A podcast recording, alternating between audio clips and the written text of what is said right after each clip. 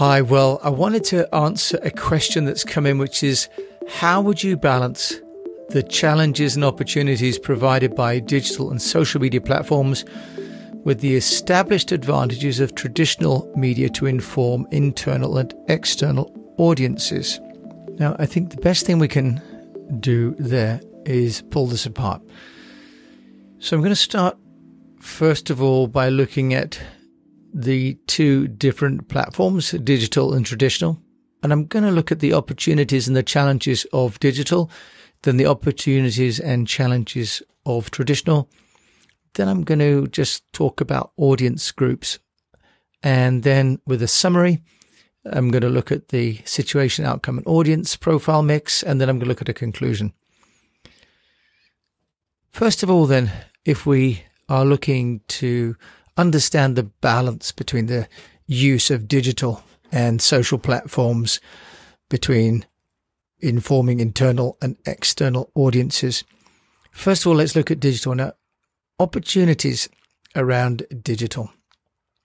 First of all, digital is real time, right? So one of the great points about digital is that you can get it out there in a controlled way and immediately and global. So the second key aspect of digital is that it's potentially universal. It can be extremely well targeted. And that is, of course, a massive bonus if you're working on public relations at scale and at speed. The third element of digital is about attribution.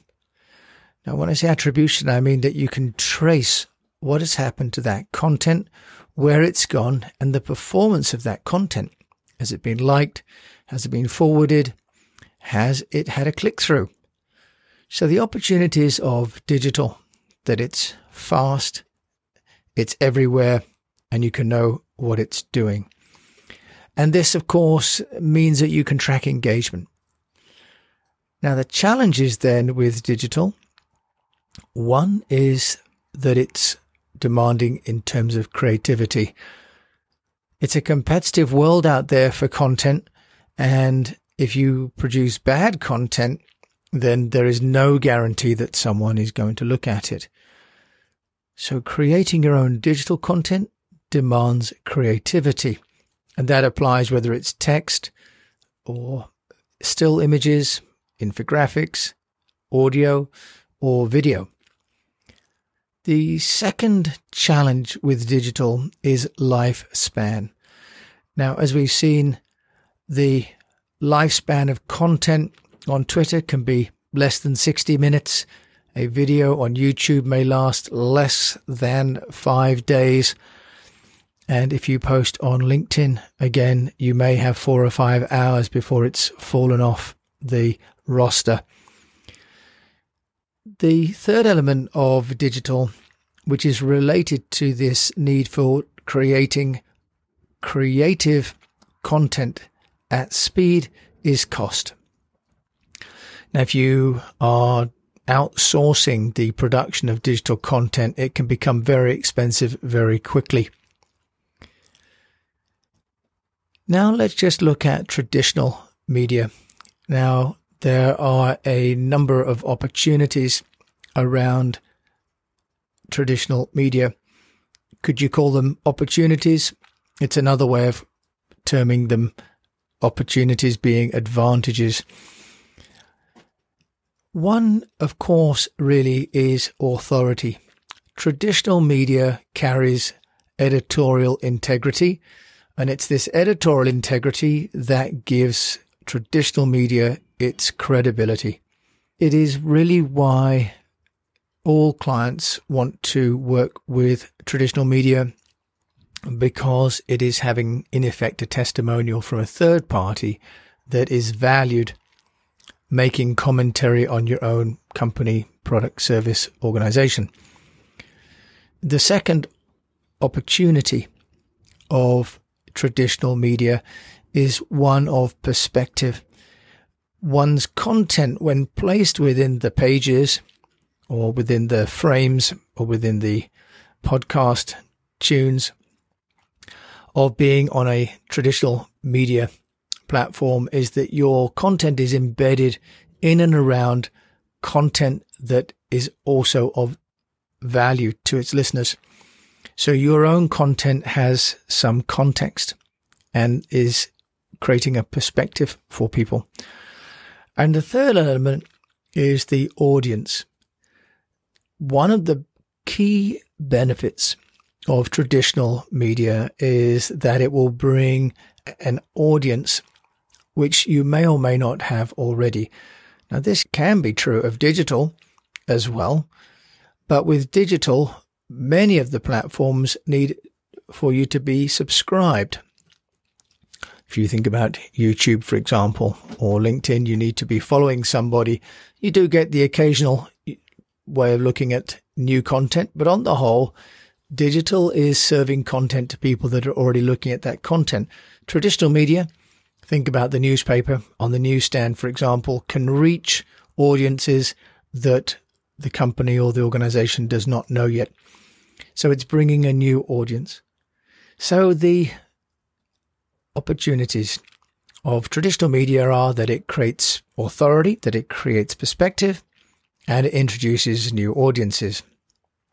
So let's just touch on audiences because the question was how would you balance the challenges and opportunities provided by digital and social platforms with the established advantages of traditional media to inform internal and external audiences? And this is really the key part of the question. Which audience is being addressed? Now, obviously, if it is uh, an audience that one doesn't know yet or doesn't have a direct relationship with, for example, a government, then traditional media could reach those people in a way that digital may or may not. So if you're looking at external audiences, traditional media could bring new audiences, but there will be some audiences which are external, which are known. By external, we at East West think about partners and customers, both current and future. Now, the other audience in the question are the internal audience. And the issue here, of course, is that if you're using traditional print to communicate with your members of staff, your team, it will carry that authority, but there'll be some kinds of information which are private, company specific information. And therefore, of course, the opportunity of digital to see what behavior was motivated by the content is key. So we have to look with the audience at if we're looking at external or internal audiences and what is the level of information, if you like, a disclosure that we're looking at and what is the motivation that we're looking to create. So in summary, then how would we balance the challenges and opportunities? Well, the truth is that we need to look at the audience, we need to look at the situation, and we need to look at the outcome. And those three dynamics will determine the blend of traditional and digital media that can be used. In truth, there is a good argument that says one needs to have a blend of both digital and traditional. It's not a case of using 100% of one and zero of the other, but it really comes down to the audience. Is it going to be an internal audience or is it going to be external audiences? What's the situation? For example, if it's crisis management, then the speed of digital, the universality of digital, the attribution qualities of digital are key versus, for example, print or TV, which may be too slow to actually be able to publish and to arrive, but also we don't know who's received it and what action they're taking. So, what outcome is being sought? If it is to change hearts and minds, if that audience currently doesn't understand the company, they're probably not going to be convinced by the social media campaign of the company. They'll be looking for perspective and authority that is carried within the pages or on the news of the TV or within the radio station, for example. So the outcome makes a big impact, therefore, on the nature of the strategy. So, in conclusion, how would you balance social and traditional media to inform internal and external?